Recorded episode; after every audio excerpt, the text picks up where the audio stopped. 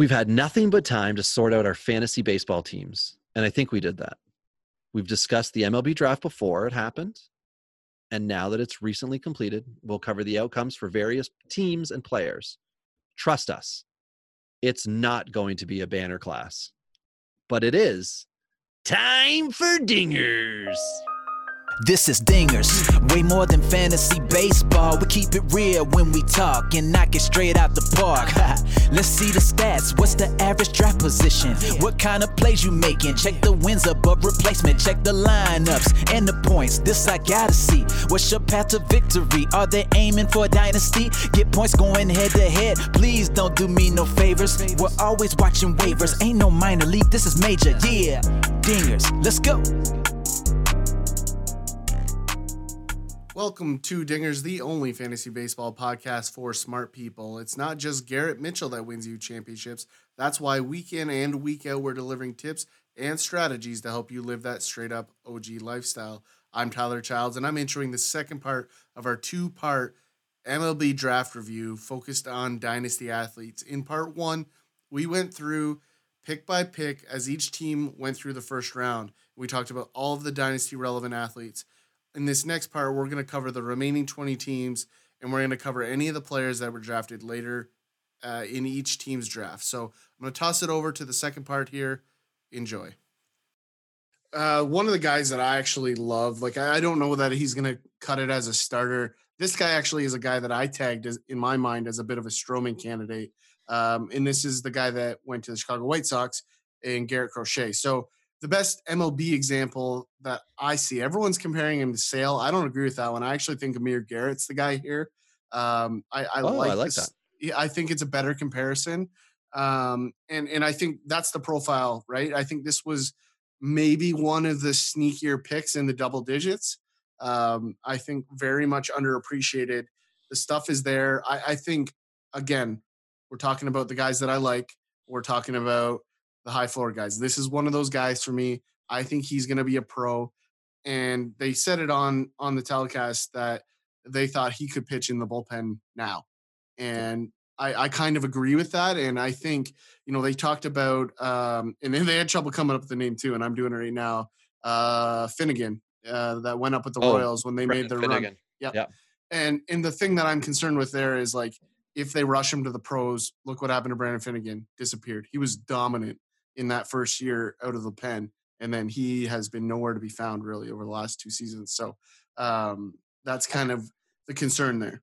This is off topic or on topic, off topic, and I apologize, but this is what happens and why our episodes get to be too long. So Andrew Miller was a high, high pick when he was picked in whatever year it was, and did not pan out as a starter. Ended up as a dominant reliever. As a high first round pick, high meaning top fifteen, his career. If just think about it in a nutshell, Ty, is he successful? Was he a successful pick? hundred percent. Yeah. So Garrett Crochet, if that's what happens to him, he's a successful pick. People need to realize that the talent is what you go for with these guys. And if they end up like an Amir Garrett in the pen where they struggle as a starter and get moved over because it's a way in which they can get time, that's okay.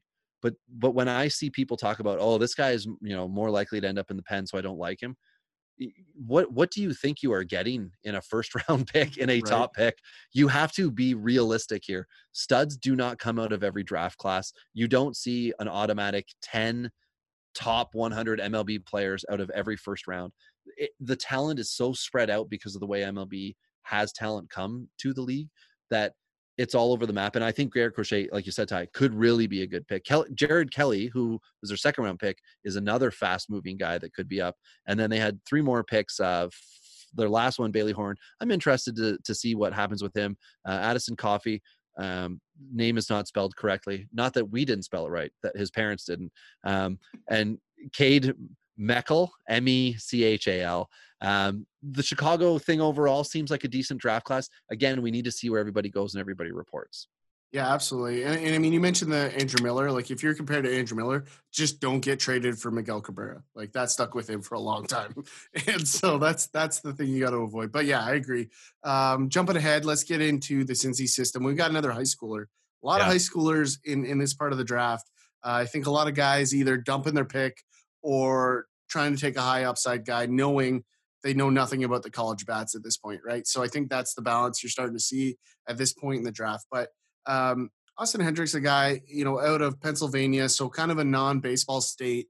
Um, you know, not to say there's not guys like Mike Trout, obviously came out of the Northeast, but these are guys that you don't traditionally see as high schoolers in the first round. So when you do see one, it's either okay, we have some cause for concern, or he's a bust and a waste, right? So there's just there's that's what's going through my head. Watching the videos um, of him online, the the quality of pitching he faced was less than impressive. So you know, there's some velo, but like you've got hooks that are just spinning and absolute dumpster fires coming at him. So what are you measuring him against? And that's that is my big concern is is did he face the right compens- or competition to go here to to the Reds? But um, you know they're they're kind of stacked right now, so maybe just a lottery pick was what they're after.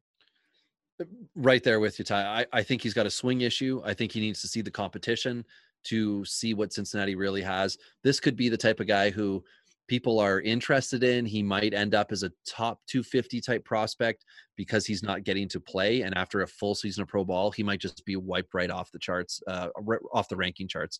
Um, Cincinnati's full in the outfield. They're overflowing. They have been for two seasons now. And then they went and acquired more outfielders in the offseason. So this is the right um, developmental track guy they needed. They needed somebody who's four plus years away it's just a matter of if this is the right guy or not. And like you said, lotto pick, that's a that's a great way to say it. Um, Christian Roa, starting pitcher they got the second round, that might be more of a guy who's more realistic from this class. Jackson uh, Miller, a catcher, eh, third round pick, and then you know uh, Mac Wainwright, uh, Bryce Bonnin, and Joe Boyle round out the draft class for Cincinnati. Not overwhelmed. Cincinnati's pretty solid right now at the MLB level, so they do have time to develop players. So this may have been more of a see what we can get in the organization draft. Um, high high upside with high school is always what they're going for, but that's also why because they're so much further away. Why high school players have a much worse track record of developing the college. They're I, I just assume a guy with the name Mac Wainwright is going straight to the pros. Like that, just for me, that's a baseball name. Uh, let's go. So jumping ahead, uh, this is one of the picks that probably was the most scrutinized by the fan base and by fans in general. Patrick Bailey going to the Giants out of NC State. So um, this is a college catcher. Um, you know how we feel about catchers here at Dingers. Uh, it's it's a risky pick, and so you've got Joey Bart and you've got Posey, and you know Posey's on the backside, so you're not worried about him. Are you worried about Joey Bart defensively? That that's what I'm hearing here, right? I'm, I'm hearing that we want Bart to play first base. We want him to focus on hitting the ball. We need to find ourselves a new catcher. That's what I'm reading here. That's the between the lines. Whether that's right or not, I don't know. Um, that's that's the crystal ball I'm going to throw at you. Yeah, and it like as soon as the pick happened, my immediate reaction was, why? You know, you there there's a player who went whatever half a dozen picks later that we will discuss that was the right fit in San Francisco.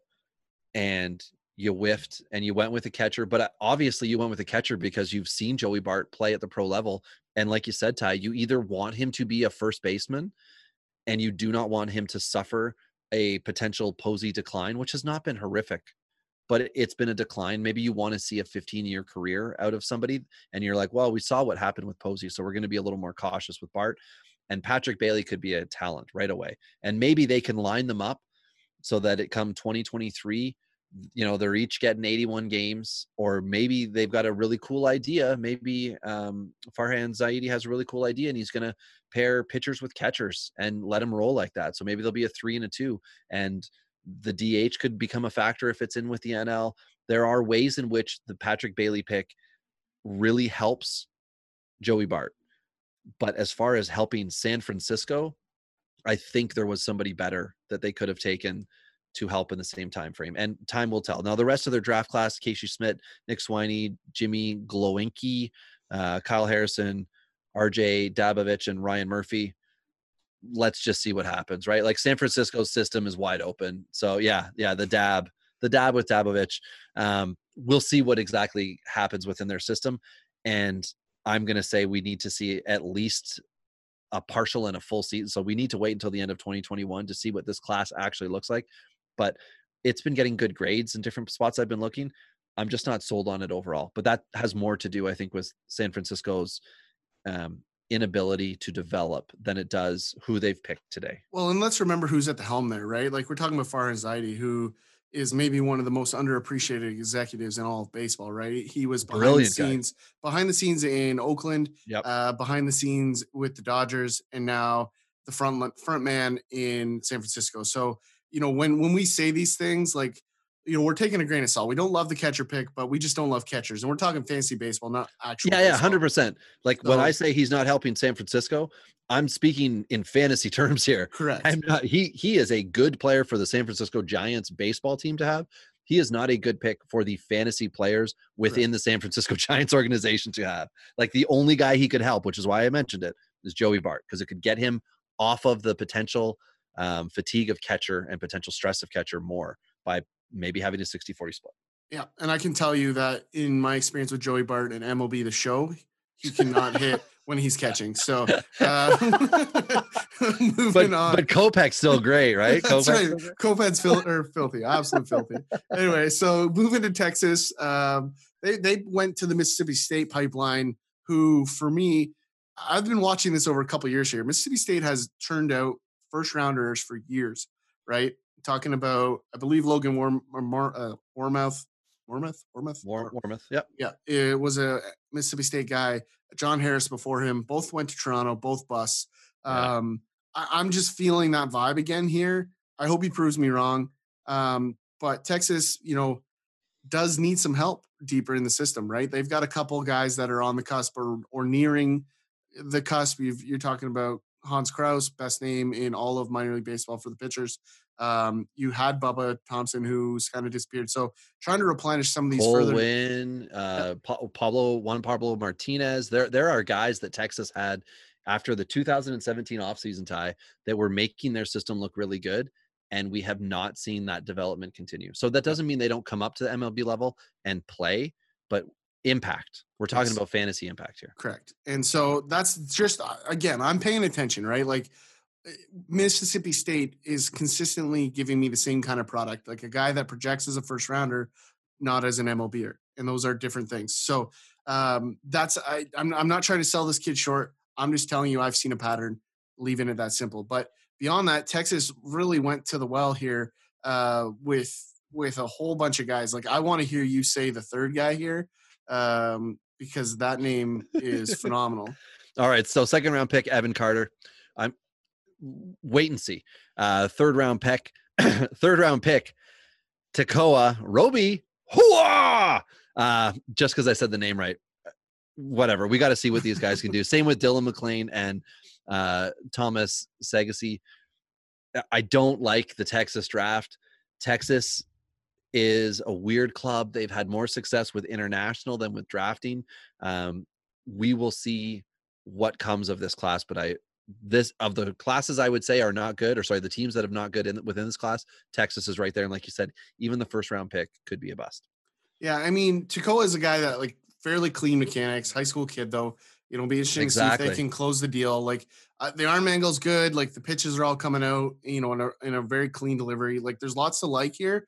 Uh, it's just the signability here. So uh, we'll we'll see what comes of that. But yeah, I mean, Texas is one of those teams. They're the treadmill team right now, right? Like, are they going to be good, or are they going to take a step forward, uh, or they're just going to continually find themselves on the edge of being okay?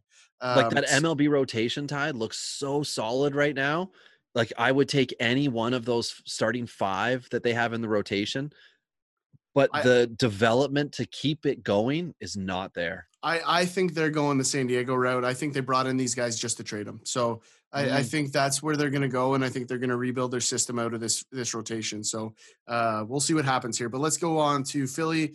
Um, this is a guy that you know everyone had very mixed feelings about going to Oh, Philly yeah. here at 15. That's Mick Abel, right? We got another high school arm, uh, Jesuit in Oregon. Um, definitely the pitcher body, right? Six five, one ninety. got a little room to add some bulk um, and and really kick up some of that velo uh, as he reaches that next level, right? So, uh, what are your thoughts here on the Philly draft? I mean, this is a team we both think is going to take a step forward this year at the major league level. What do you think they did in this draft? reports are that they did a pretty good job. I like two of the four guys, but Mick Abel is not one of them. He's a high school SP. No thanks. Casey Martin, shortstop, they got in, I think, the second round. I like him. He's an interesting guy.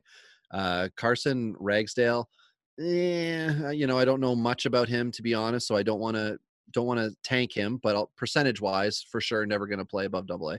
And uh, Baron Radcliffe, um, he's a big bat. This is a guy that could move up in ranks, could be a uh, good player for Philly, but they only had four picks, so they weren't able to make big banging noise in this one. So, um, yeah, not too much to say here on Philly. Yeah, Mick Abel's interesting for me. Like, I think there's some posture questions. Um, that that might creep in a little bit here, but I, I think this is a guy that would be smart to to pick up uh, the college angle. I don't know where he's committed, um, but definitely I think you might see Philly miss on this one. Uh, they they might be able to shine all the bright stars that they have in front of them and get him to sign, but if he's got good advice in cor- his corner, I think he'll probably go college. But uh, beyond that, let's move to Chicago. This is a fun pick, right? This is a guy that yeah. is a hometown kid for the Cubbies. Um, this was their guy. Everyone, I think, had Ed Howard going to the Cubbies, right? This was one yep. of those ones that just was the feel good pick. Um, the more I watch this kid, like I, I, like this kid. I, I think he might be the steal of the draft um, here at this pick, right? Like whether he's the best talent or not, it's a different animal. But I think value wise, where they got him um, could be a huge steal here. Uh, I think there's still a long road to development. I think you're going to see him sign. I think they know they're going to sign him, um, yeah. and I think they they know they're going to take him away from his college career. So I, I like this pick. Uh, it took me a, a, while going through the video here to like him, if I'm honest, uh, but I eventually came around. I think there's upside here. I'm with you there. The first round pick, high school, ways away. You know, you, you've got all the fears that you see with a lot of typical dudes, but Ed Howard, I think, is a little bit different. He seems like a more safe selection, I'm going to say here. But I, I, really like what they did with the second round pick. They got um, Burl Carraway, who seems more like a, an elite arm. You don't draft a closer, but this might be the equivalent of drafting somebody who you think could be the back end of your bullpen, helping you get wins or hold on to victories.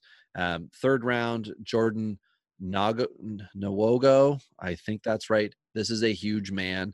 Um, I, I like it. I, I, think this is a really interesting pick here. And then Luke Little, uh, another RP type that the Cubbies drafted. So they might be trying to do the quick jump to replenish at the MLB level. So this would be more of the 2023 type uh, guys entering versus 2024 and beyond. And then uh, their last pick was what's it? Um, Koen Moraine Marino. I'm just punting all the names but that's okay. Um, either way, I think the draft class is fine. I'm giving them an average grade. They're not blowing me away. Nobody did, and that's fine. I just I don't think they ruined themselves. I like the fact that teams draft relief profile guys instead of trying to take somebody who was a shortstop last year and then started six times or closed six times and then turn them into a starter, which I guess would I, am accidentally saying Stroman types, but I think Stroman's the exception. You see a whole bunch of other guys who try to play positions they can't or get drafted into positions they can't excel at and then they burn out.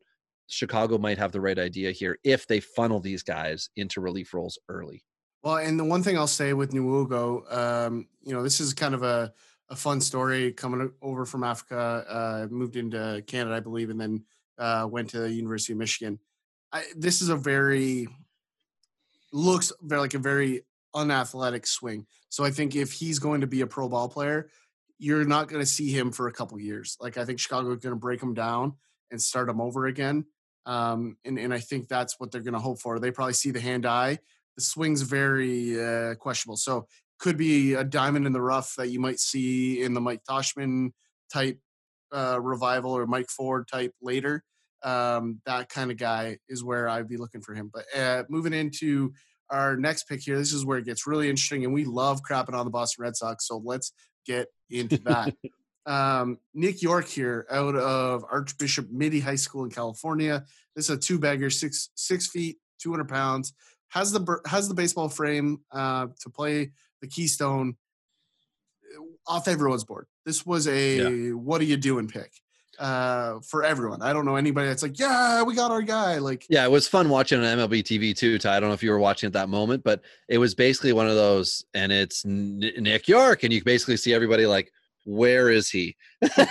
like everyone's scrolling through trying to find where is because yeah, this was a, I think a strategic pick. This is what I was hoping several teams were going to do, which was take somebody who should be well under slot that you do want, not somebody you don't want to sign, but somebody you want to sign, but well under slot has a commitment and you can offer them a couple million dollars that they did not think they were going to get and that allows you to do your work later in the draft by signing guys well over slot value later on. Now does this work out? We don't know but they didn't have a second round pick um, because they're cheaters. Blaze jordan was the third round. Everybody's really high on Blaze Jordan right now. We've we've seen the accidental hype in Boston before, but because there's no baseball, it happened with him at the draft level. So I would exercise extreme caution for everybody.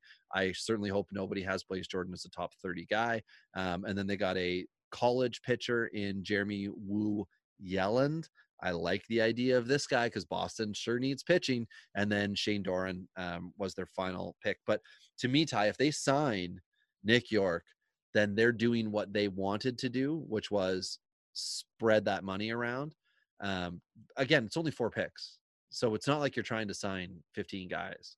Uh, well, uh, and, and, and, I think the success here for the Red Sox comes down to whether they bring in Blaze Jordan, and yeah, there's definitely signability concerns here, right? So, which is why he was where he was. Correct, and so I would be shocked if Boston's able to pull this off, um, but they certainly have the opportunity to do it. They're Boston. They could pull it off. I'm going to hate them if they do. Well, they have a horrible record of drafting, right? So yeah. this could be the change, or this could just be more of the same with the new guy at the helm.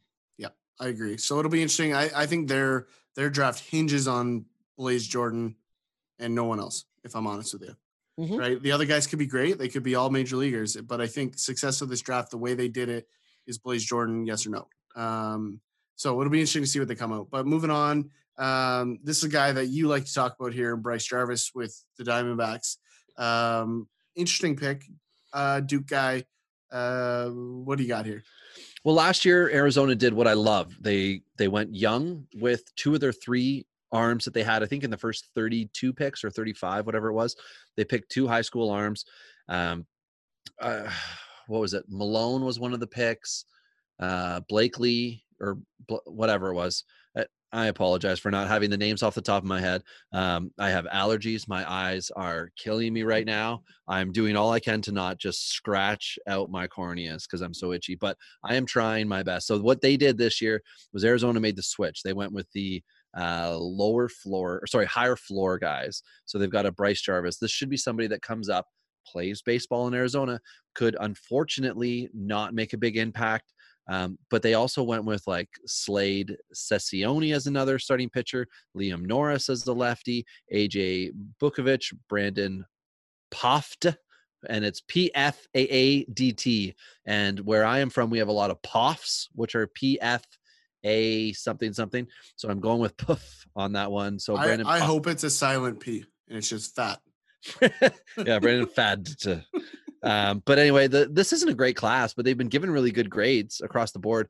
It's just a lot of risk pitching, but they did it last year, and they did trade away um, at least one of the guys. I think it was two of their pitchers they traded away in order to bring in Starling Marte. So Arizona's just you know getting arms. That's what that's what they want in the system. Their first three picks were all really decent arms, and um, I liked it. So well, and and you have to give some kudos to the front office in Arizona, right? I mean, they have they've done their job, and you know, Mike Mike Hazen has has quietly been maybe one of the best GMs in baseball the last couple seasons here, right? Like very he has quietly. had some work to do. Correct. yeah, work. he had to take over from Stewart and, and La Russa, who just oh. literally let the play like lit the place on fire. But you have tradable assets, you have a competitive team. Like there's a lot to like with where Arizona's at, both today and tomorrow. Uh, you got to love what Torey Lovullo's done the last two seasons um, with a team that nobody thought was going to be very good. They've been competitive. So I, I, like restocking the farm. I think that they did some good things. They did it on the pitching side. And frankly, that you might see them condense that into some position players over the next two seasons.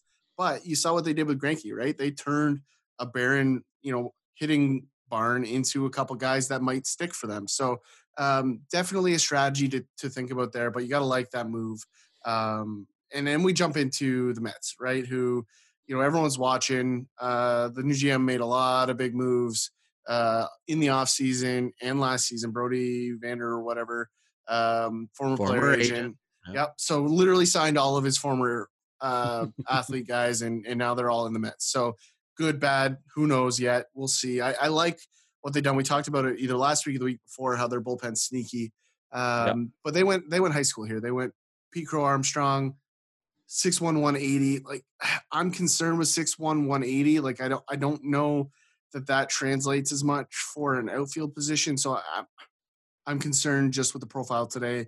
Could change. He could be Mike Trout tomorrow. Who knows? Um, but this is a guy that they obviously wanted to target.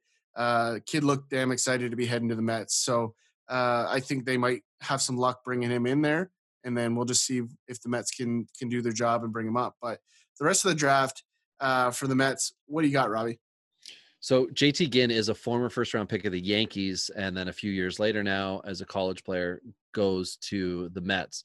I like that pick. A lot of talent. Isaiah Greene, um, similar situation with the talent level. So I like three guys they brought in. Then An- Anthon Williams, Matt Dyer, and Eric Orze are all more in the crapshoot scenario for me. Um, not not going to get them too high on my draft board, but the reports overall are pretty promising for the Mets. I think a lot of that has to do with the fact that two years ago they took Jarred Kelenic and uh, what six, and they were able to make him really like up his value, and then he got traded to the Mariners and had a um, very hyped 2019 season.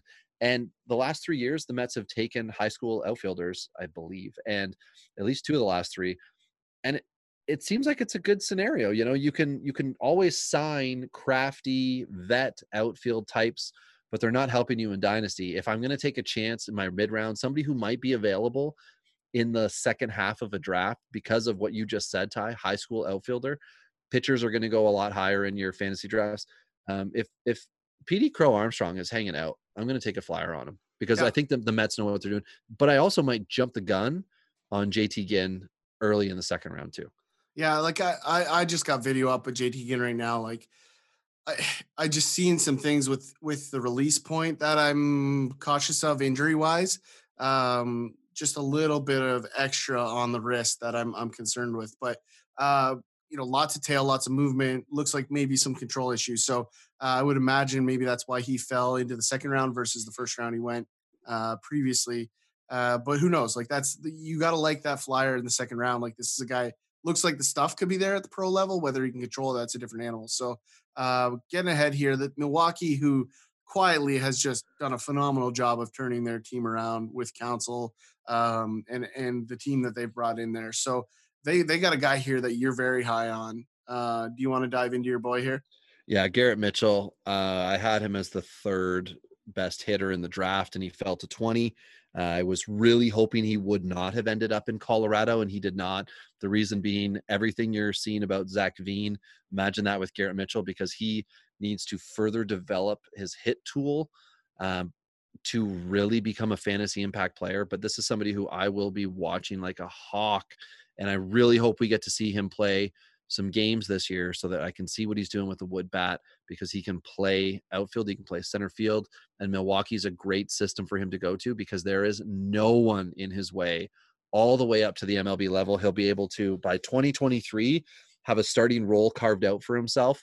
Um, then they went with like Freddie uh, Zamora, Xavier Warren, Joey Wiemer, and Hayden Cantrelle the rest of the draft was not over the moon for me, but Garrett Mitchell was the steal of the first round for me. I think that's the best value because I thought he should have been a top six pick. I kind of thought Seattle was going to take him just because that's where I felt he should go as far as um, putting a a college hitter with a team that could use him soon. But he goes to Milwaukee and it's a similar situation. So obviously Milwaukee's got some talent in the outfield, but it's two, three year talent at the MLB level, which will also allow Garrett Mitchell to improve his hitting while stabilizing himself as an MLB level fielder. And if you can play the position, uh, you get the opportunity. And this is a guy who I, I know can play the outfield positions very well. Absolutely. No, and I agree. And my only concern here is he's a defense first guy, which for fantasy reasons is where I'm scared. Um, Albert Almora kind of, you know, like Yep. Bubba Starling would be a huge failure if he was that type in the first round. But Yep, I agree. Those are good profiles to think about. So moving to third, I, I've talked about this many, many times. I put a lot of faith in the Cardinals organization uh, to develop players. They took a guy here uh, that I actually forgot about. I talked about Ed Howard being possibly the steal of the draft here, and and I, Jordan Walker here might be potentially the steal of the draft. Like if you spend some time and diving into the video here, uh, I completely forgot about him when I talked about Ed Howard earlier. Uh, this is my guy. Uh, I, I love, love, love the profile here. He's going to come along slowly, which as a high school talent, you you have to add some value to, right? So college guys can sometimes take a back seat in in St. Louis. Uh, the high school kids, unless they're Tyler O'Neill, um, usually take a little bit longer to develop. So um, whether there's a role for him to play or not, that's a different animal. Um, so this is a pick I, I really, really like. Uh, I think it's going to be one of the better ones that we we look at in the future years. Um, and, and I think he's very signable at this pick. So uh, we'll be interested to see. But overall, St. Louis definitely needs to replenish some things. They've got a lot of guys at the high end, right? We've talked about that many times. They've got some big swing and miss bats, um, but with huge, huge upside uh, if they can connect the pieces. So beyond that, they went Masyn Winn, Tink Hence, which is a, a very man. bold strategy name wise. Um, Yeah. Alex Burleson, Levi Prater, Ian Bedell, and LV Jones the fourth. Yeah, like what's the legal name for Tink Hence? Is it is it Tinkerson? I, It can't I've- be Tink, right? Like because in draft history, players are given their first full name. yeah, Like Ricky Romero was drafted. It's Ricardo Romero. Wherever you look, unless somebody's done the like fantasy, you know, rounding the edges thing. Tink Hence. Oh. I mean, Yeah. the, it's hard to come up with a full name, so maybe that is the full name. So he's either like a an innings eater reliever or a utility guy. You know what I mean? Or he or he works part-time with the grounds crew. Those are the three things he can do in baseball. This could be a Giancarlo Stanton scenario here, right? Like you know, we we might go from uh Tink Hence to I don't even know. There, there's got to be a joke with Hence in there, but I wasn't clever enough to come up with one in that brief moment. Um, you know, this is like I said, I I trust in the Cardinal system more than I trust in any other system in baseball to develop. That doesn't mean they're going to get the talent. I don't necessarily give them the green light on who they're drafting. I like Jordan Walker.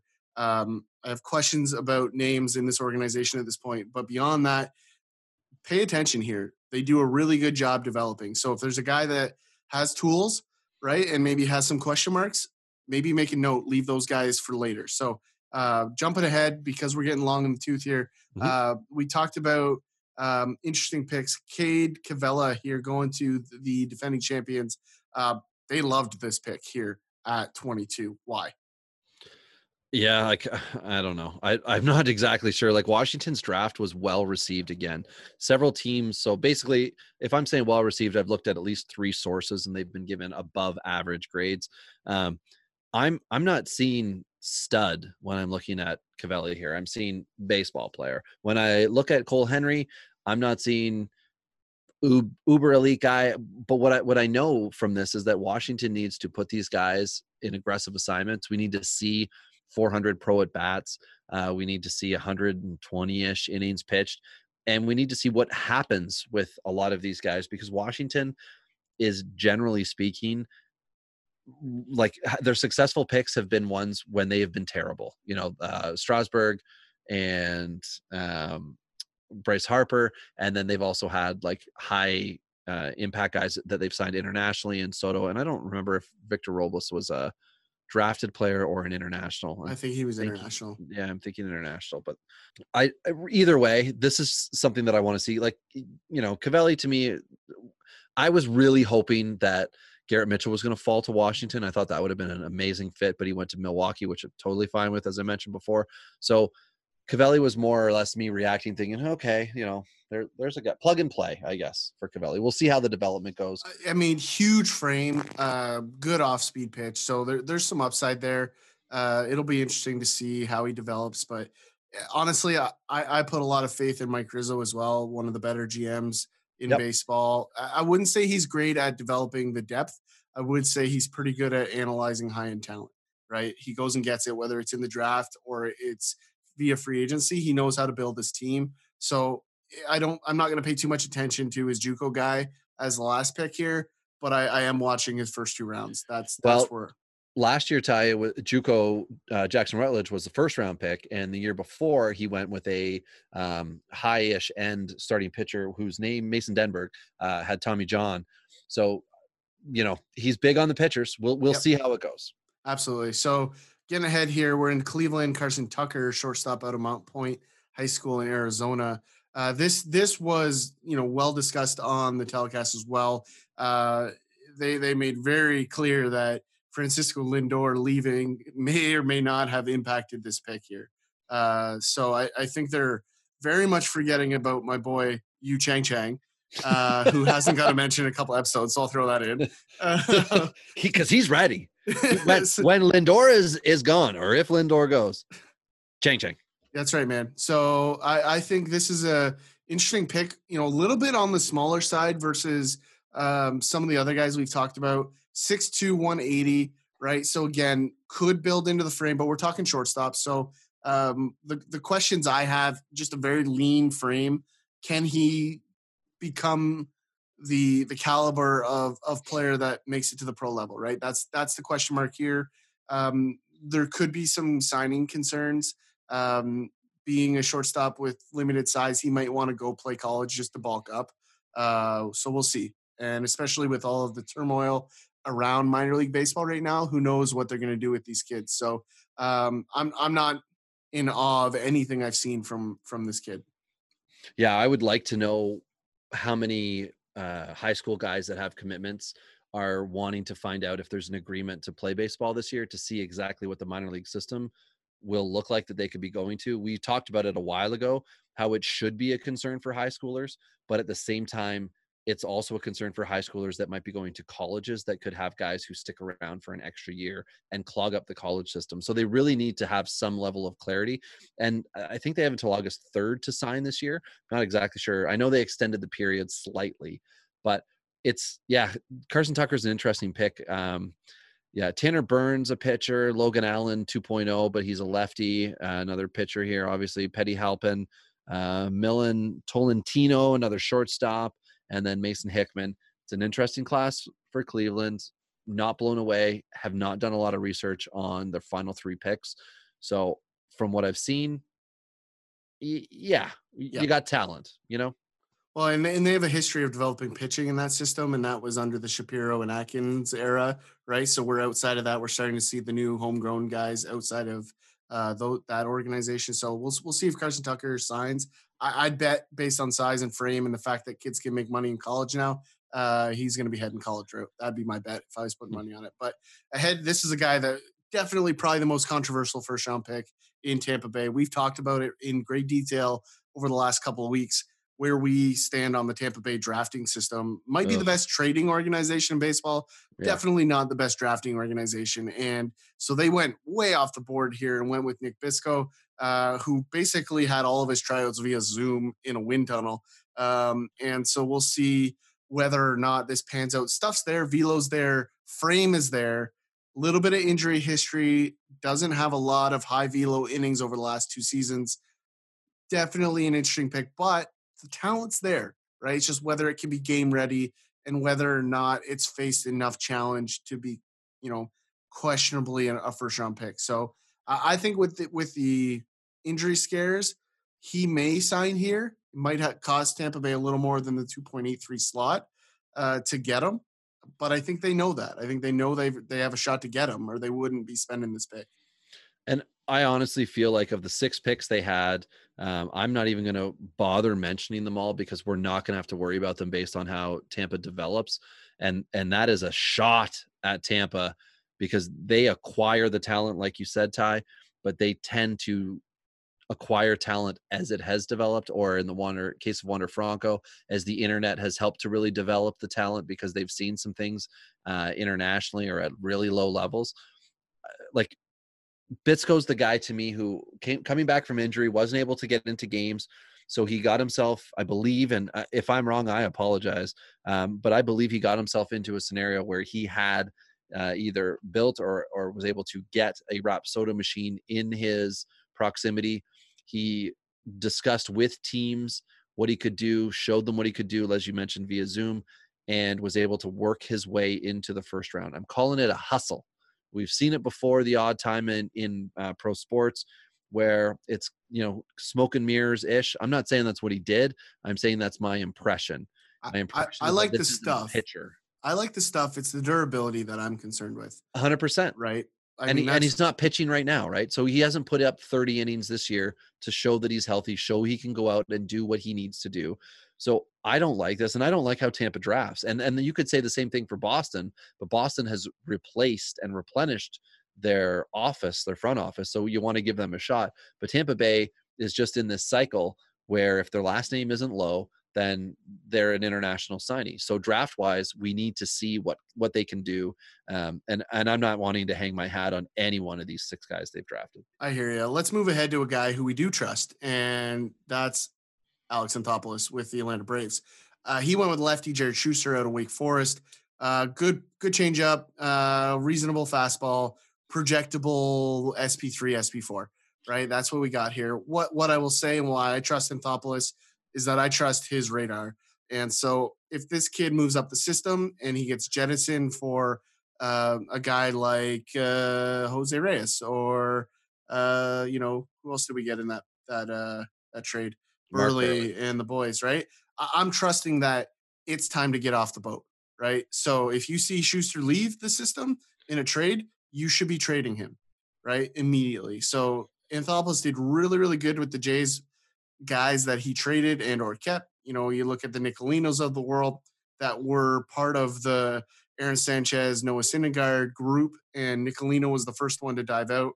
Um, he never really panned out too much. So that's that's what I like here. I trust Anthopoulos' ability to to judge talent.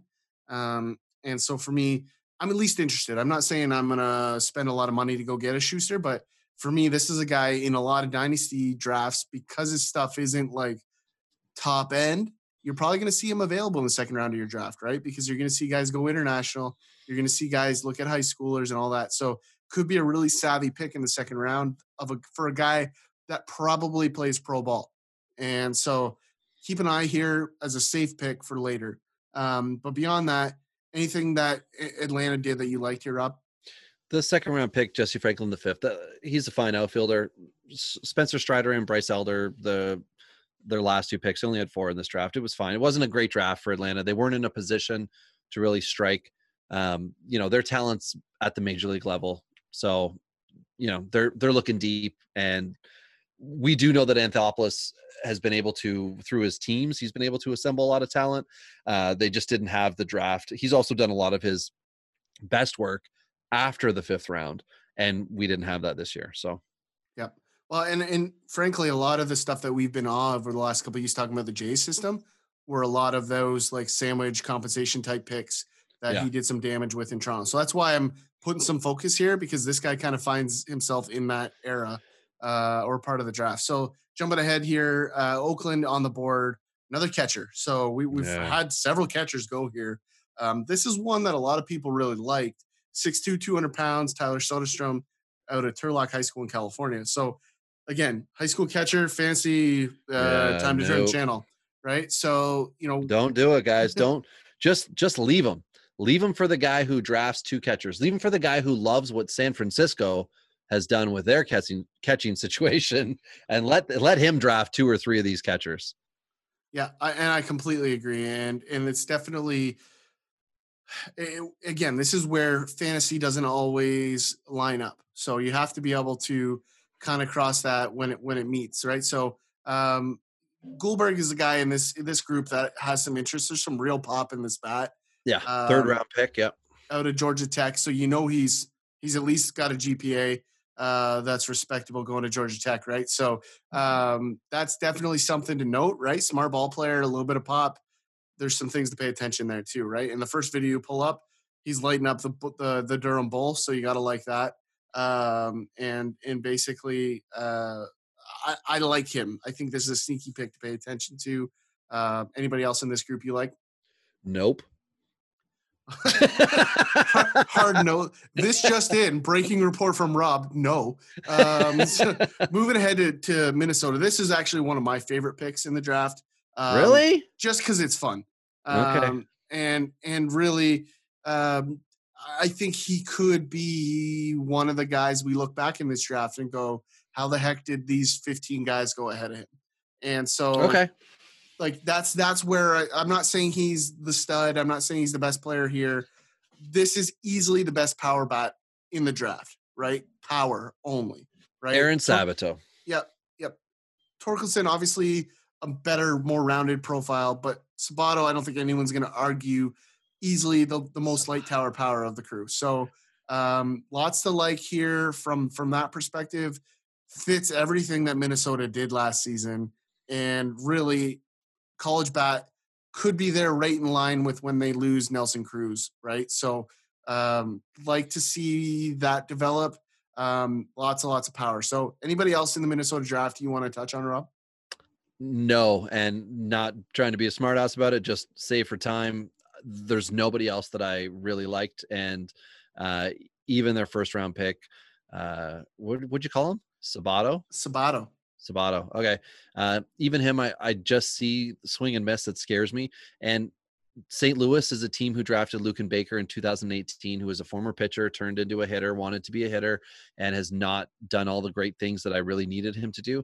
I now start to look at power bats in the first round and wonder that same issue could exist. And uh, Sabato is a guy I could see falling into that category. But again, Minnesota is a team that's locked and loaded at the MLB level. So there's and, and, there's lots of holes down low in the minor league system. We could see him move if he is able to really increase his contact. I look for one really simple thing with power bats, and that's if you watched our highlights, are there bombs to dead center in college? And if the answer is yes, they're sitting back, they got good balance. Pay attention to that. That's that's the pro tip for today when it comes to power bats, right there. Um, getting ahead here, Austin Wells, catcher to New York. Eh, uh, nothing really but, there. But I did put a note if you see in on the other sheet because I use Google spreadsheets. Everybody, I'm very technologically advanced. I also used a soldering gun today to fix my son's power wheel. Do it, just do it. Sorry, it's tooting my own horn. Um, Austin Wells was dressed like a pimp, and everybody that was with him in that draft room. Oh my God, those boys looked amazing. Um, he's made for New York, and New York doesn't have a good positional catcher. They have Gary Sanchez. So who knows what's going to happen? It's a catcher, right? And eh, I hate talking about catchers, but again, the guy looked great. Uh, he did like the NFL thing, you know. He he dressed for the occasion, and I appreciated it. Well, and this is kind of like Korey Lee at the end of the first round last year, right? Like this is a guy that probably might be compared to him. They they say Joe Mauer. Um, Korey Lee kind of fits in a similar category, um, but we'll see. Anyway, Jumping ahead, uh, Bobby Miller went to the Dodgers here. A guy that slid in behind Reid Detmers uh, out of Louisville because he just wasn't getting the attention uh, as the number two guy. So really, really quietly, 6'5", 220. So you got to assume he's going to add a little bit more to that frame before yeah. you see him at the pro level. And if you can say that the Dodgers don't develop pitching, um, you're not paying attention, right? So you know you've got to understand that that he could be very very good here. So we'll see see what comes of that. Is there anybody else on the Dodgers docket that you liked? Yeah, fourth round pick Jake Vogel's just a guy to note um, further back. So I don't know exactly where he's going to fall when it comes to first year player draft time, but I would say he's somewhere in and around 50, 60 range. And then Landon Knack, second round pitcher, not a flamethrower, but somebody who can locate uh, important in baseball. And it should also help him to move up the system a little quicker. Yep, absolutely. Yep. And uh, the last pick of the first round was a CBA, so we're not going to touch that one um and and that that kind of wraps it up here. So well we could just say houston because we didn't talk about houston because they didn't have a pick because they were smacking call. on the trash can. But they had alex santos second round pick right-handed pitcher. Uh no thank you. Ty brown another pitcher not a big fan of this guy. Zach daniels was a power bat that they drafted and then shay whitcomb um another guy four picks. Not great. Houston didn't have a lot to work with but it it had more to do i think with the fact that nobody was in their corner and the lights not being brightly shone upon the Astros these days. So they were the final team to note, although they did not have a pick in the first round. Yeah, and and Ty Brown is another Vandy guy, so you got to at least you know give him the benefit of the doubt that he could be a guy. Um, 6'4", 242, so big boy. Yeah. Um, you know, could be a guy um, who who I'm paying attention to, like Chance Adams, right? Like Oh, very man. similar profile. um, I'm telling you, everyone's sleeping on him. I'm very good at this. Telling you he's going to be a reliever guy to pay attention to. We're all asleep on Chance Adams, and Ty is wide awake. Correct. So pay attention and and watch uh Dayton Moore do his thing. So um Chance Adams, Ty Brown, that's the comparison. So um the, the projections on on Brown over three seasons of Vandy got better and better and better. So just pay attention. I'm not saying he's a superstar, but watch. Um and that kind of ties us up. Robbie Robbie stopped me from wrapping it up before, but he can't do it now because we are in the home stretch here. So thank you everybody for listening. Uh, it's been Tyler and Rob on another episode of Dingers. This is Dingers, way more than fantasy baseball. We keep it real when we talk and knock it straight out the park. Let's see the stats. What's the average draft position? What kind of plays you making? Check the wins above replacement. Check the lineups and the points. This I gotta see. What's your path to victory? Are they aiming for a dynasty? Get points going head to head. Please don't do me no favors. We're always watching waivers. Ain't no minor league. This is major. Yeah, Dingers. Let's go.